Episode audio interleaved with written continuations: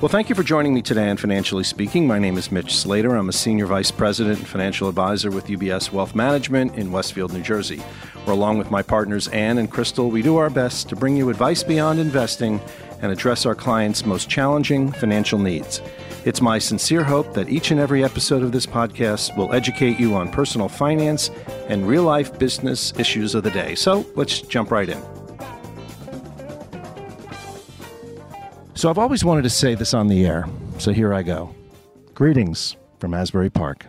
Man, that felt good. So today we're sitting in the beautiful transparent gallery across the street from the boardwalk and the beach as we take a look at the business of rock photography with arguably the best music photographer of this generation and owner of this gallery, Danny Clinch, who's photographed just about every heavyweight in the music over the last three decades.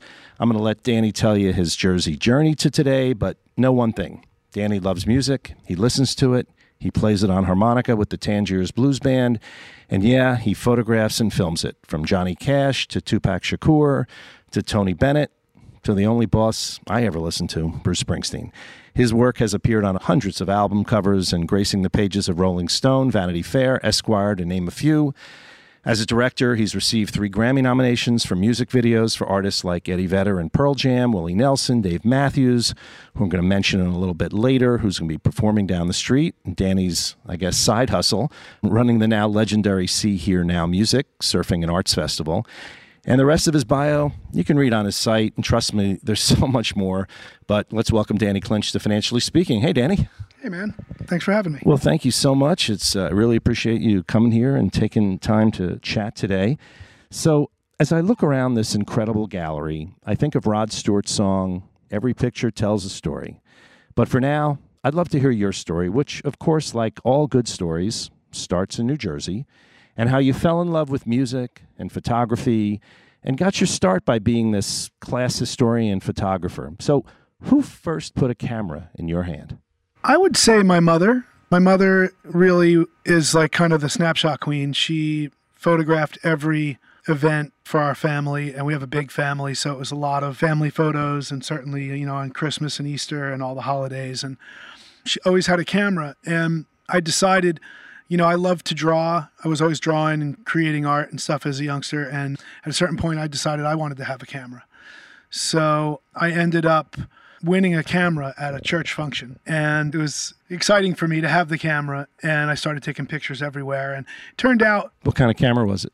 It was a little plastic snapshot camera. Mm-hmm. Yeah. You know, I had to bring, have as many kids as I could bring to the Bible school for the summer. And I came in second place. And there was a big pile of awards there that you would get whoever bought the most kids. and I really wanted the fishing pole. And the kid who won took the fishing pole. Really? What was that kid's name? I don't know, but I, I don't know. I think I would be a good fisherman if I had went for the.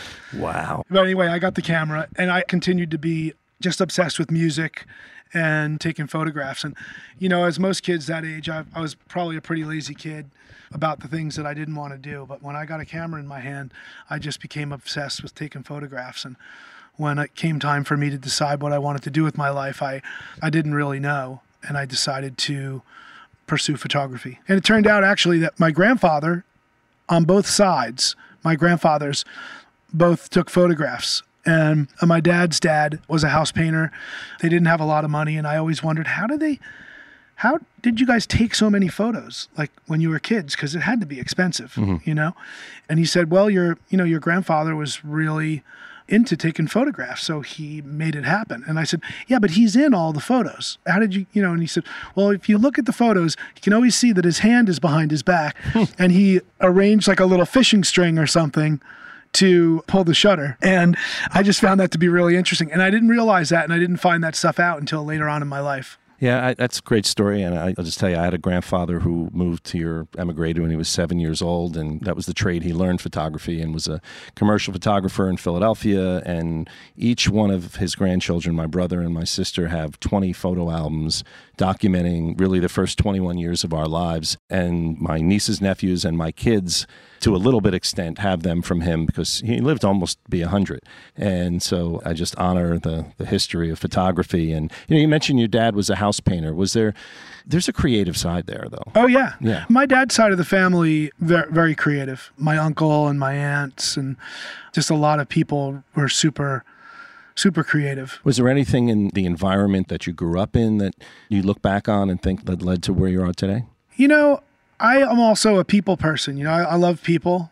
And my mom and dad are the same way. They're very non judgmental and they were always taking in the black sheep of our family. You know, kids who got kicked out of their own house were living with us. And mm-hmm. we had foster, I had a couple foster sisters. And, and so I do sort of, that does tie in for me, my love for people and my love for creativity and, and, and interesting people, people that are sort of outside the box and outside the norm. I'm drawn to. Mm-hmm. So, who or what was the first picture you took that others noticed and realized, hey, you know what? There's there's something special here. This kid's got, as Bruce calls it, the magic. Hmm. You know, for me personally, I don't know how other people viewed it, and I haven't really asked them, and nobody's really brought it up. But for me, I was I went to school at Ocean County College for two years, and I took visual communications there, and I started photographing. And I, I was always photographing my family and experimenting on them, and I still do to this day. And I took a photograph of my two nephews, Josh and Jared, and they were holding their little sister, Jessica, and they were young. They were like maybe five and six, let's say. And my mom was holding the infant, who was my niece Jessica, and she had like a polka dotted blouse on, but she wasn't in the photo, but her hmm. arm was in Oh. and was holding the kid up. And like, to me, I felt like that photograph to me, like, set a tone for me where it's like a really honest document where you're really connecting with the people, but there's often a little surprise in there. And for me personally, that photograph was the one where I thought, I feel like I'm onto something, you know. And this was just with my family. I hadn't really been photographing musicians with the access that I that I have today. But Sure. And I love that you mentioned the arm because that kind of goes back to your grandfather a little Yeah. bit. you know? Yeah. So, so if this was 500 years ago, you Mm-hmm. wanted to have a craft or be an artisan, you'd have to apprentice. So, you got that opportunity. Let's talk a little bit about that. You know, I was always trying to figure out what my next move was. I went to school for photography. I, you know, went to Ocean County College and I went to New England School of Photography in Boston. And my girlfriend at the time, who's now my wife, Maria, was studying at FIT and she got an opportunity to go study Shakespeare in London. Hmm. And so she went off on this trip to study abroad. It was a couple of weeks and no one in my family had really gone to college. My mom went to nursing school and, and graduated, but I felt like I just really didn't realize you could go somewhere to study like that. And it was really inspiring to me. And I decided to look around and see if I could find a workshop or something interesting that I could that I could latch onto. And I found the Ansel Adams Gallery workshops in mm-hmm. Yosemite had a workshop coming up and one of the instructors was going to be Annie Leibovitz, hmm. who was really one of my my heroes. Sure, of course. Her early work is like a huge influence on me. Her work in general is a huge influence on me. And long story short, Annie Leibovitz and David Hockney were two of the instructors that year. And I went out and decided to do that workshop and then another one after. I had a plan as to what I was going to do, then go to LA and try and get a job assisting or interning or something. And I went to the workshop and I became friends with her assistant and just really got a lot out of the workshop and was really enjoying it. And I would then like skip some of the other photographers and go to the Annie class like for a second time, even though you know because mm-hmm. they they would shift people. And long story short, turned out she was looking for an intern Oh. and asked her assistant to keep his eyes open and for one. And then at the end of the workshop, Annie asked me to be an intern, and I was like, "Let me check my calendar." yeah, okay I mean, that's no it was it was a dream come true yeah. and it was a great great opportunity and she she is very very passionate about what she does and she doesn't take any bull and she works as hard as anyone I've ever seen and is super driven and it was a real real great lesson for me as a photographer and one of the big things I learned is that you know when you look at someone like her and you look at her work, a master of the genre and of photography and portrait photography, and it's like it can really feel like magic. You know, as a guy like me, I was really young and I would look at her photographs and it just seemed just kind of magical to me. And to be able to be on the set and watch her work and see how she did things and realize that it was an actual human being there, like composing the photograph and focusing and shooting the and directing and all that stuff was like was really mind blowing to me. And and that gave me some confidence to think like, oh, okay, it's not magic. It's like hard work and it's talent and that sort of thing. And so. that's really the, the, the, best education you can ever get. I mean, Absolutely. and that's something we, yeah. we you know, we, mm-hmm. we talked, did with my kids and certainly talked to a lot of millennials about and, and the younger generations is how important the internships are and not the ones that you're, you know, you're not really involved, but the advice that I think you would give people is pay attention.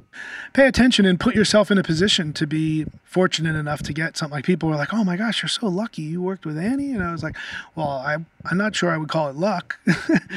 I worked really hard. I went two years of school. I found a workshop. I worked hard to pay for that workshop, yeah, and I showed up and put.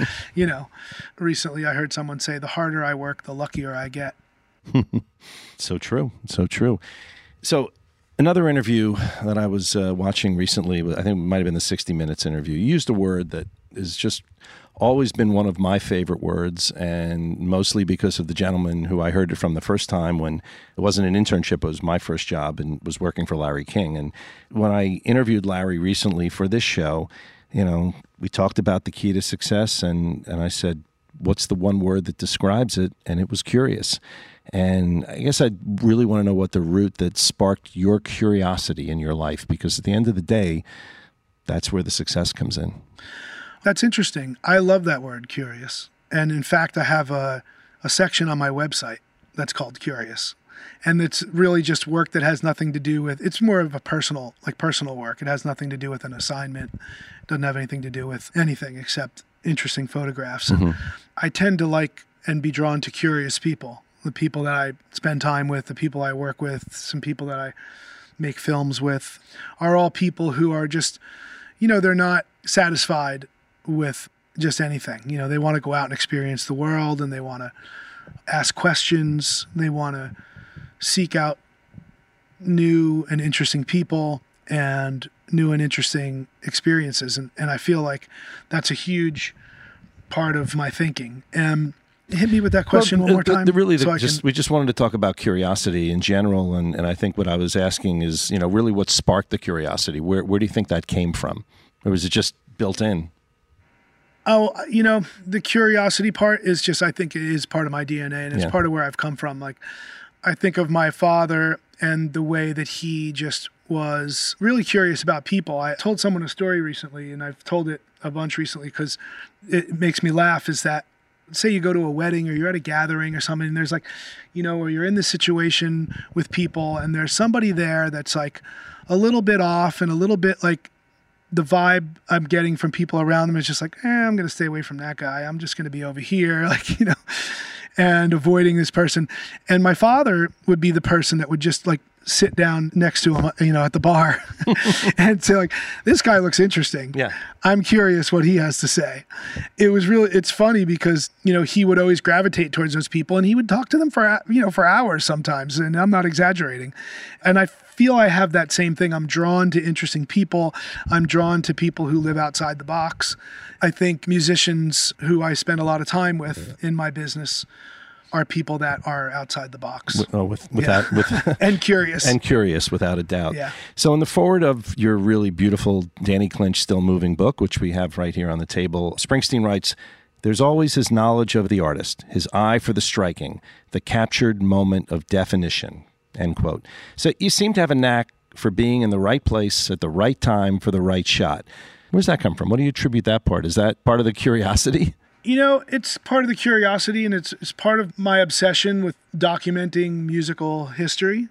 It's part of my love of the, of the document. Photographers that I've always loved, people like Danny Lyon and Robert Frank, they just were of the moment. And that sort of photograph, that style, in my opinion, never goes out of style. Hmm. There was nothing like trendy about the work that they do. And to me, like that moment is if I could only have one thing in my photograph, if it was a bad exposure, if the composition was bad, if the lighting was bad, like you can't beat a great moment. That moment will trump everything in that image. What I would rather say is mm-hmm. that moment would supersede anything. So, give us an example of one of those moments. I mean, there are many in this book, and, and I can think of many off the top of my head, but I'd love to hear what, what you one that stands out to you. Well, that's a good question. I mm-hmm. mean, I, I feel like I'm trying to think of like a moment that. I mean, I feel like it would have to be an image that was if if I was bringing all those elements in, it would have to be an image that you know, obviously feels like it's lacking in technical. So maybe it's during a concert. So, where yeah, I mean, I, I, could I, think I of. You, um, I yeah. watch you during a lot of shows. You're yeah. on, you're on amplifiers. You're you're, mm-hmm. you're hiding in the back. Yeah. You're, I mean, I, you're, you're singing along with Bruce. Whatever you're doing, I'm yeah. watching, and you know, you're kind of always looking for that moment. Yeah, I guess I would say the images that pop out in my mind are just, you know, early when I was you know a lot younger, I snuck my camera into the Van Halen show in mm. Philly, and David Lee Roth leaped off the amplifier, and I was above him, and the light is shining down on him, and you can see his shadow in the spotlight. When I got back to my parents' garage where I had my darkroom at the time right. and processed it. It was like a little underexposed and there was all kinds of dirt and dust on it because of the conditions I was working in in the garage and a lot of fog. And I had rewound the, the film a certain way and got stuck and it was kind of shredded. And at the end of the day, like all that didn't matter because the moment of him leaping right. off of that. You caught the moment. Yeah. So it probably wasn't easy to bring the camera in back then, as, uh, I, yeah. as I recall. Yeah, that's true. yeah. uh, you probably have to, you know, I know that that that yeah. all took a lot of work. So, oh, yeah. so you'd probably everybody talks about one day in their life that you know they look at and wow that was a really important day. So for you from what i've read in march of 1999 i think i'd love our listeners to hear that story which probably involves the two greatest musical poets of our generation. Well it was march 16th okay.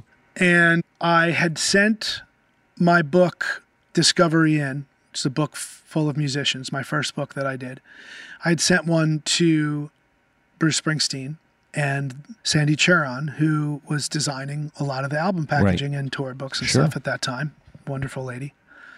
And I had sent some books to her in hopes that they would find their way to her. And I wrote a little note, you know, from Jersey or from mm-hmm. Jersey. Why not? You know, give me a shot. Got to right? play that card every time. you do, right? It's so, what we do here in Jersey, folks. Yeah. So I sent I sent the books off. At the same time, you know, let's say this is a month prior, I was doing a shoot with John Mellencamp and the publicist there for John is Larry Jenkins. Great guy. We'd worked together on a couple projects, and he brought me in for John, and the shoot was going really well. And, you know, he just came up to me like at lunch and said, Hey, man, you know, I really like your style. You know, it just feels so loose and honest. And like John seems to be really digging it. And like I work with Bob Dylan also. And I think the next time he wants to do a shoot, I'm going to throw your hat in the ring, you know? And I, I said, I was like, all right, well, yeah, of course do your thing. That would be incredible. And your I photographer always has a hat. Uh, yeah, which well, makes it yeah. even easier. and so um, I said, okay, great. You know, move on. And so fast forward March 16th, and I get a call from Jeff Rosen, who's Bob Dylan's manager. And I've gotten to know him over the years. He's a, he's a wonderful, wonderful man and has a great sense of humor. Of course, I didn't know it at the time, and he calls me and says, Danny, uh, my name's Jeff Rosen. I manage a uh, singer songwriter. You might have heard of him. His name is Bob Dylan. you might have heard of him. Maybe, yeah. yeah. and he said, Larry Jenkins says, You're the guy to photograph Bob Dylan. And I was like, Well, Larry's a genius, and we should listen to everything Larry says. And we had a laugh, and I said, you know, yeah, count me in. Just let me know. And I literally hung up the phone and my studio manager lisa who's been with me for 20 years saw me just kind of laying in the middle of the loft you know on the floor. And she's like what was that phone call? And i said you're not going to believe it. I mean i know i sent the book for springsteen. It's not springsteen but it was like bob dylan. Like i'm going to shoot bob dylan. Like i think this is going to be amazing photographing bob dylan. So we all had a you know a big kind of celebration. And i went off to another meeting that i had at mtv at the time and I got down to the meeting and I was telling them about like sending the book to Springsteen. Sure. and getting the call from Dylan and oh, you know, it's not Springsteen, but Hey, come on, it's this is a win right here, right? It's a big win. And we're having a laugh, Yeah. and you know, and I sent the book, and and all of a sudden my phone rings, and I excuse myself, and I pick up the phone, Probably your flip phone. This is 99. I Yep. imagine, and it was Sandy Choron, same day, same afternoon, Wow. and she said, "Listen, I was heading to some rehearsals at Fort Monmouth with Bruce and the E Street Band." And she said, I, I got the books, thank you very much. And I gave one to Bruce. And he wants to know if you want to come down and photograph at Fort Monmouth, you know, for the tour book, because, you know, putting the E Street Band back together.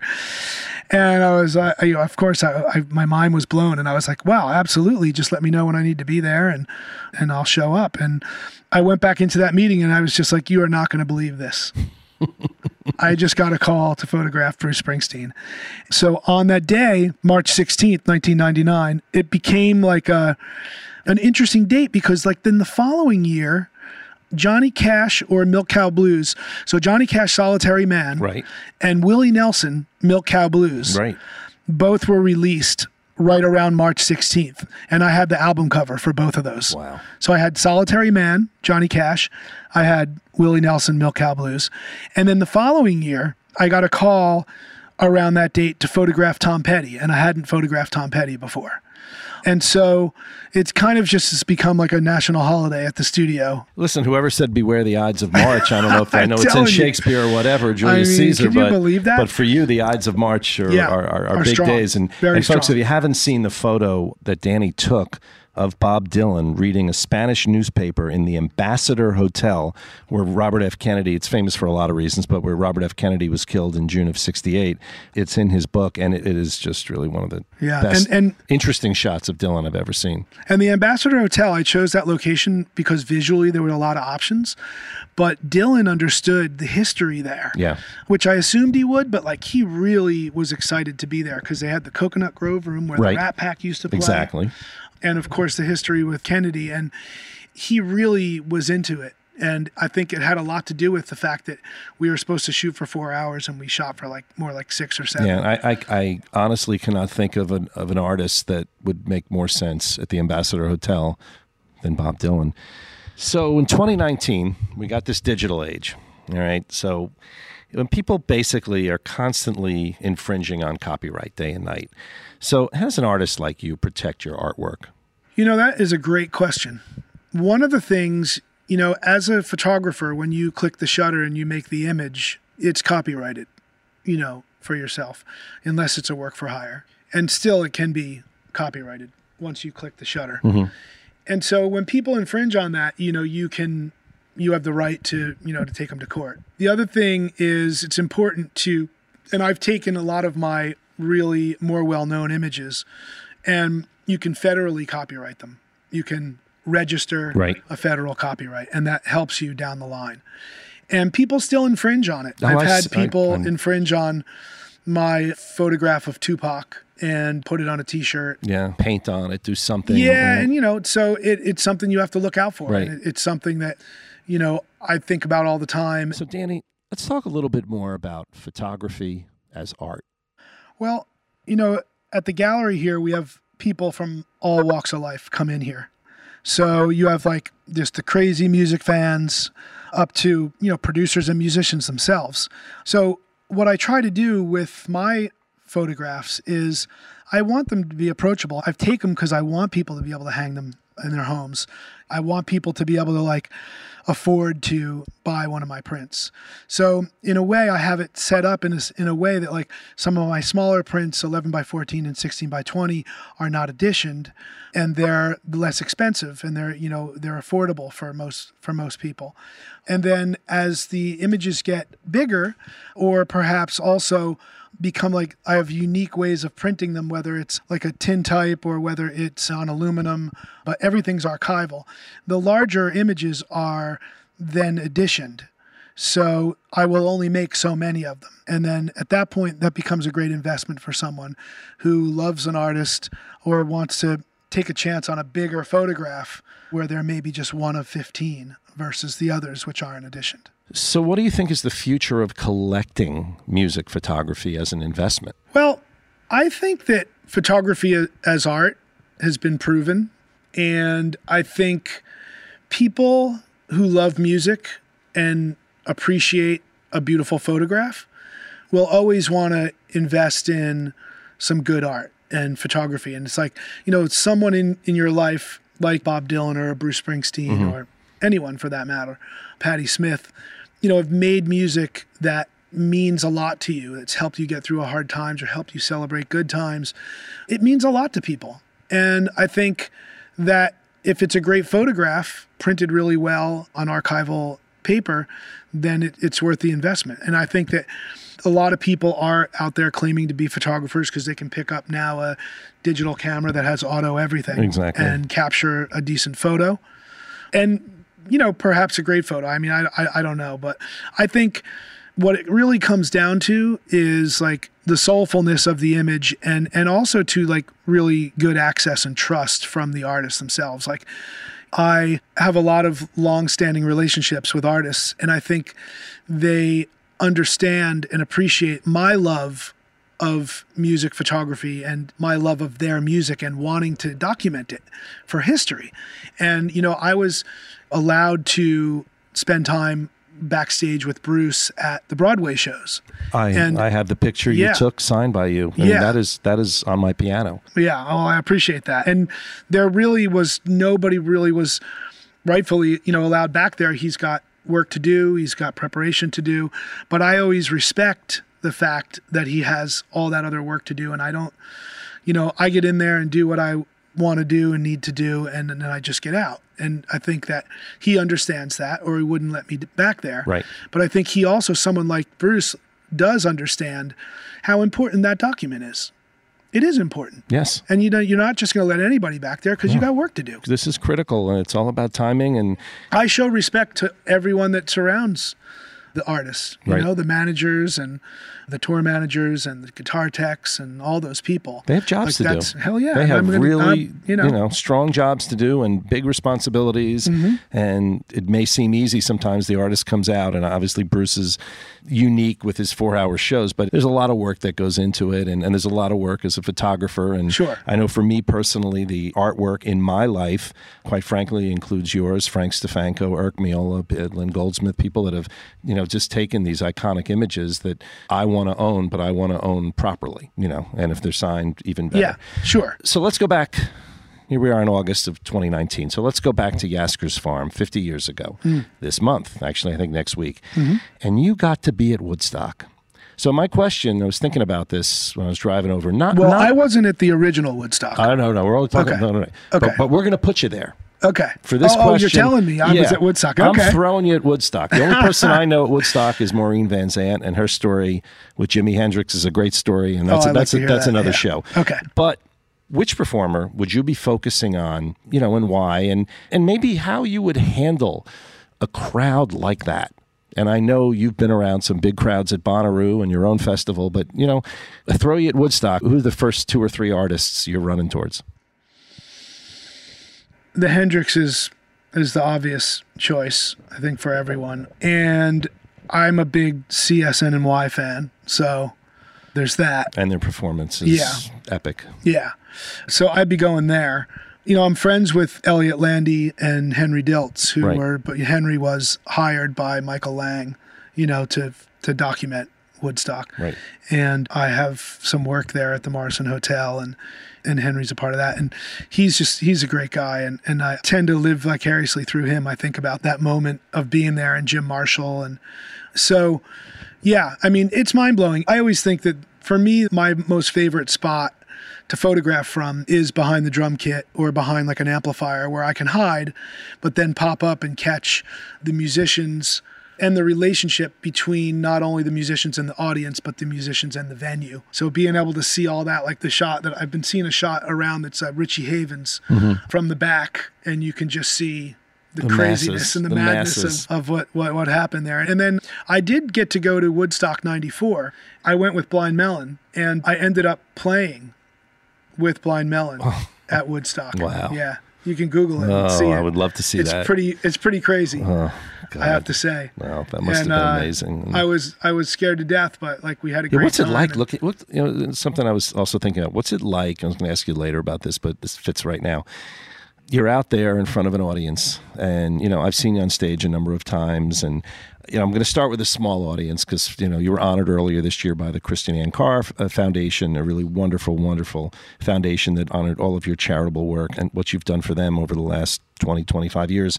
And you got up, Tangiers played, and, and you guys had just a killer set. And then Bruce came on and played some old blues songs. And I was fortunate enough to be right up front taking video of you playing harmonica with Bruce. And, and you know, it always runs through my mind. What is that like?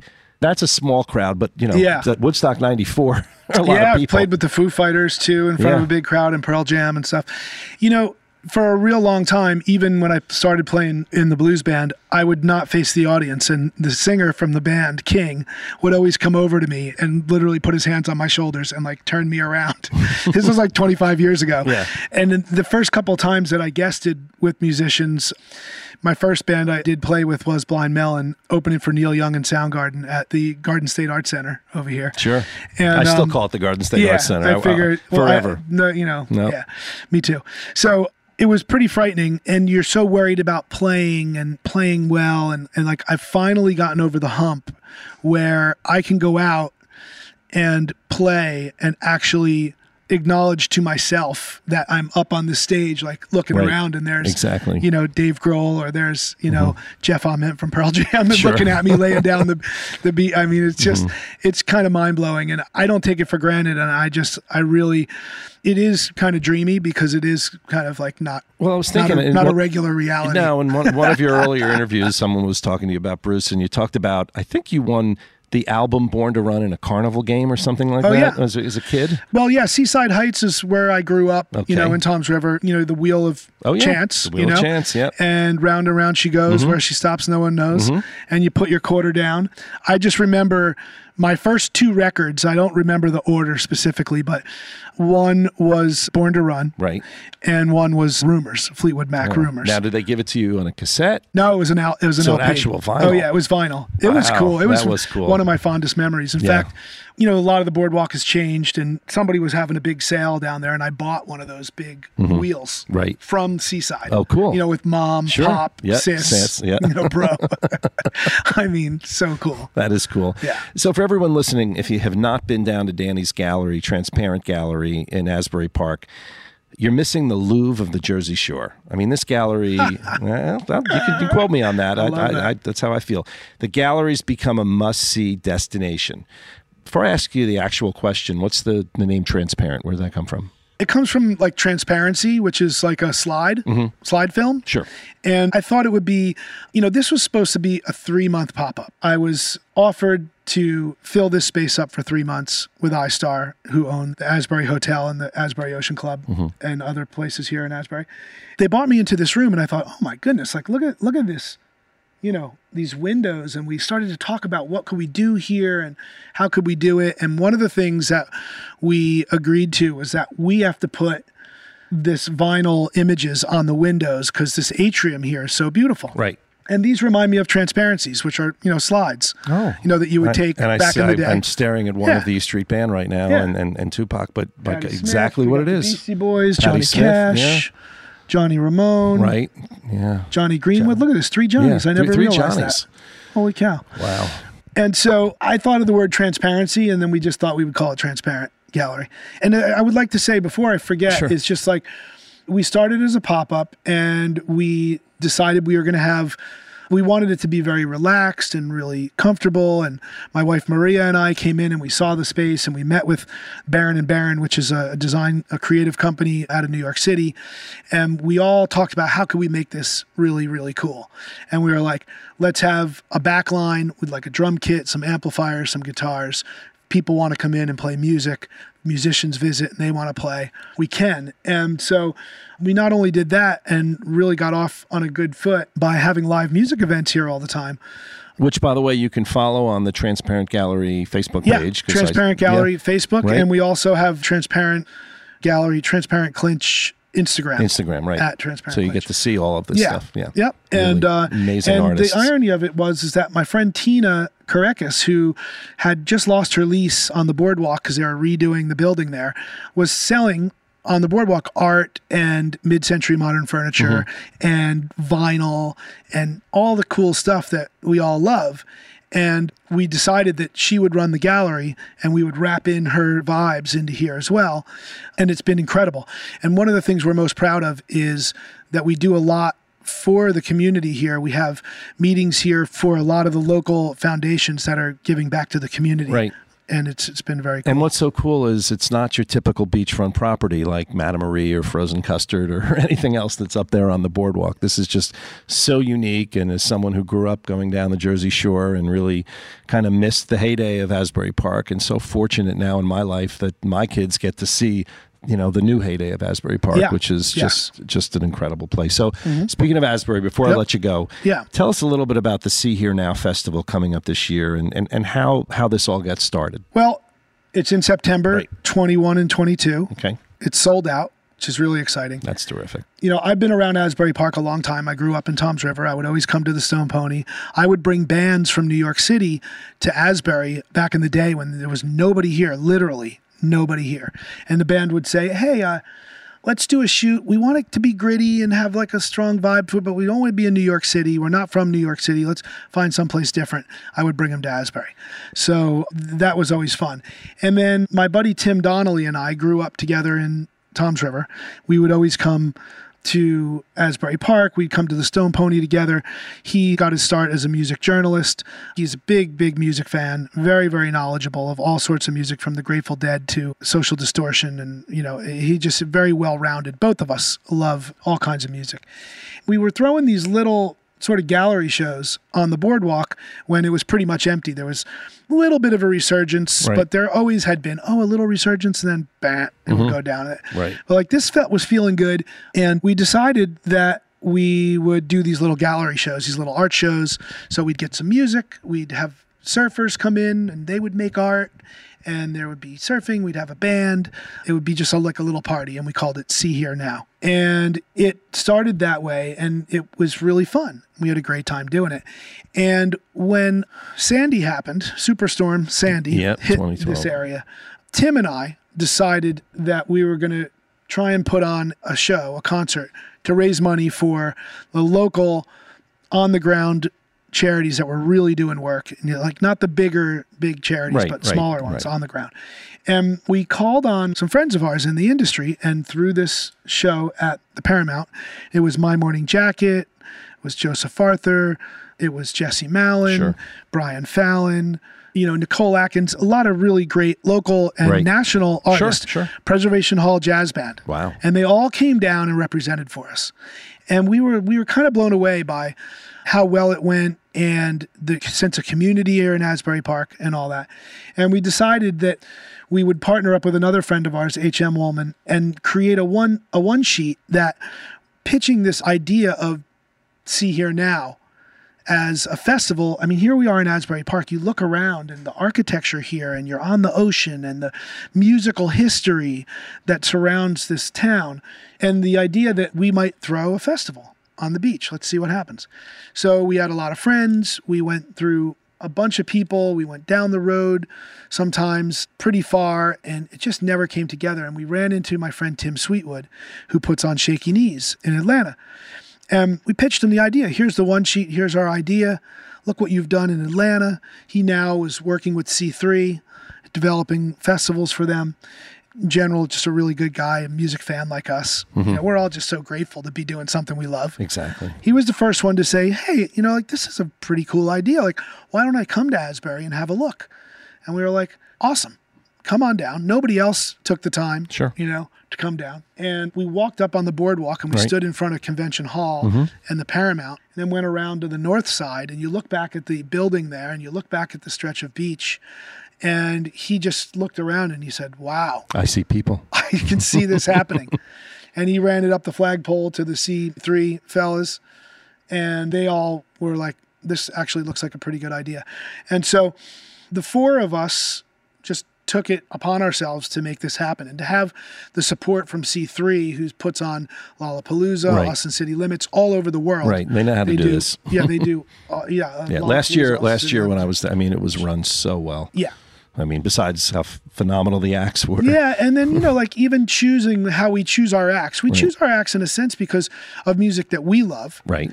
and how versatile our love of music is from reggae to punk rock Mm-hmm. Right. to legacy acts like Blondie, Right. B 52s this year. B52s, and then the surfing aspect. We literally have a surfing activation where during the music, while it's being played, there's a, a surf contest. Men and women from all over the country come out and they who can be the most entertaining.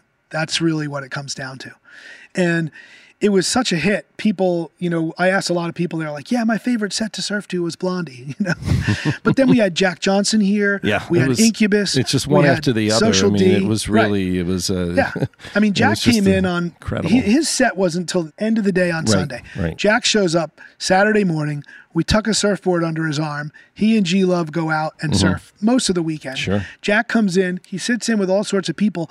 One time I come back and he's sitting in with the band, the house band at the Asbury Hotel, doing a song, right? And then we have the late night jam, Right. where Tangiers Blues Band Sure. and Pres Hall played. Right. We have St. Paul and the Broken Bones doing this year. We have Mike McCready coming in Oh, for Pearl Jam fantastic. to hang out and do an art show and then also play. It's been mind blowing to us. And I think our goal is always to to imagine this family that comes in and the mom and dad are like, I can't wait to show you social distortion. Mm-hmm. And the kids to come in and say, like, I can't wait for you to see you know, Milky Chance. Right. or, and then you you had know- Bruce show yeah. up with Social D last year to, to Right. combine the two generations. That's right. And, That's right. And Yeah. any any thoughts of filming? Is there a Sea Hear Now? you know, film we in the we do document Yeah. it. We archive it. We had, you know, Good. one of the things that's my baby in the festival is taking the transparent clinch gallery Right. and doing a pop up over there. Sure. And what we do is we show some of my photographs because I am one of the musicians that Right. play the festival. Right. But then we curate art from other musicians in the festival. And we show their art and we put it up for sale and we put some of the funds go to charity. And basically the artists come in and they might talk about their, you know, five minute conversation about their art and how their music inspires their art and how their art inspires their music. And then maybe they'll play a song. Like Jack Johnson played two or three songs in there. Ian from Deer Tick last year played some songs. And, you know, this year we have a great bunch of artists. The guys from Blind Melon are artists. We have, you know, Dave Matthews is Sure. an artist, Yeah, he of is. course. Yeah, wonderful. Really, really great Yeah. artist It's going to be an and and it's it's couple fun days. actually unearthing the people that you would never expect have artistic abilities Right. and they really surprise you and you're just like I once sold Anthony Quinn's art, so I, I Wow. you know, you wouldn't expect that. But Yeah. when I was in, in my years living in LA Yeah, and yeah. in between jobs, I worked for a gallery briefly for Anthony Quinn, who Wow. what people obviously know him as Zorba the Greek, but what an incredible artist he was. And so, you know, the, I mean look you at just never Tony know that. Yeah. and you know Dylan yeah, Dylan. you know Exactly. I mean So before I let you go, the photographers that are listening to the show would probably just kill me if I don't ask you about. I mean, you're known for a Leica. I Mm-hmm. mean, that's is this is this one of your favorite cameras that's sitting here? Or this is this is my go-to camera at the Right. Mm-hmm. moment it's the M10 which is a Leica digital camera right, the style is the same as it's been for years right, and I like the vibe of it. It feels really comfortable to me. It's not a big flashy camera,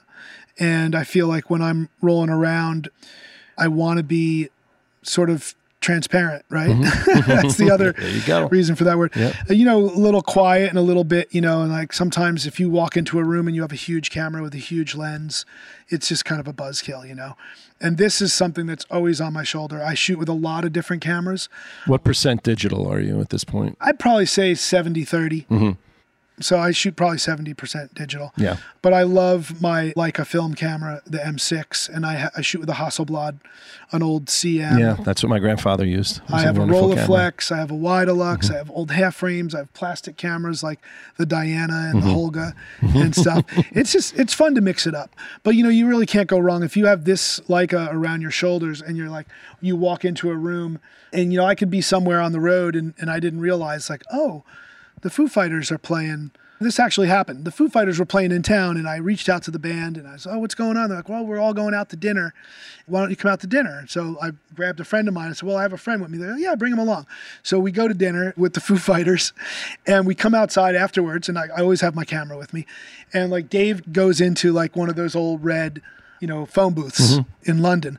And to me, like, if I didn't have a proper camera to shoot that photograph, it would have killed me, you know?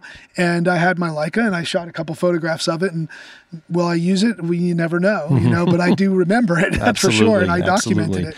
Also sitting here is a harmonica, and I'm going to ask Danny as I as I close the show here to maybe just sort of serenade us out. And I'm going to throw this in because I'm just curious. As a piano player who also learned the harmonica, did, did you start with piano and then went to harmonica? Uh-huh. No, you know what? My grandfather played harmonica and I grabbed it as a little kid. And then I started playing when I was assisting a, a guy named Timothy White, who was a photographer, and his he and his assistant Russell Ward were just big blues fans. Right. R&B, blues, James Brown, like they had all the stuff. And I had heard of Muddy Waters mm-hmm. and I loved the Allman Brothers, Led Zeppelin, all these blues-based bands, but nobody had ever turned me on to Little Walter, Sonny Boy Williamson, Right. Jimmy Reed, mm-hmm. you know, all these cats. And they turned me on. And when you're assisting and you're working for a celebrity photographer, there's a lot of downtime. You're sitting in a van, you're waiting for the artist, and then they say, oh, they're going to be out in 30 minutes. Oh, now they're going to be out in three hours. And you're sitting there, and I was getting an education from Right. Russell and Timothy. Sure. And I started to bring a harmonica along. And then I started to play a little bit with some friends. And when Blind Melon asked me to go up and play with them, my chops were good enough that I could I could play. Right.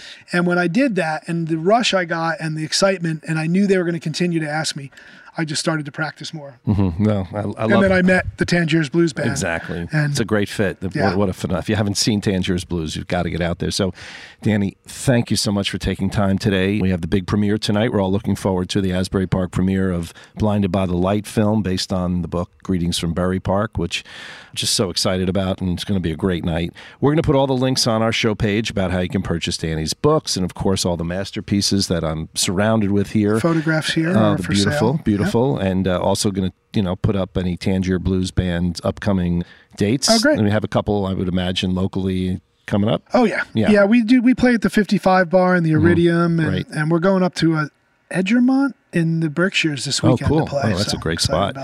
So I'm going to leave you with words written in Danny Clinch's notebook by Tupac after their photo session. If a picture is worth a thousand words, photographers are worth a million. Danny, thank you so much. Special thanks to Tina, who is the curator. Danny's mentioned the curator of Transparent Gallery, and all around amazing person for helping make today happen. To Esther Peyron for assisting with engineering and photography today. And as always, the folks at Resonate Recording for the fantastic production work on my show. And now remember when it comes to saving for your future and having amazing artwork and photographs in your house like those of Danny Clinch, pay yourself first. Danny, if you want to play us out.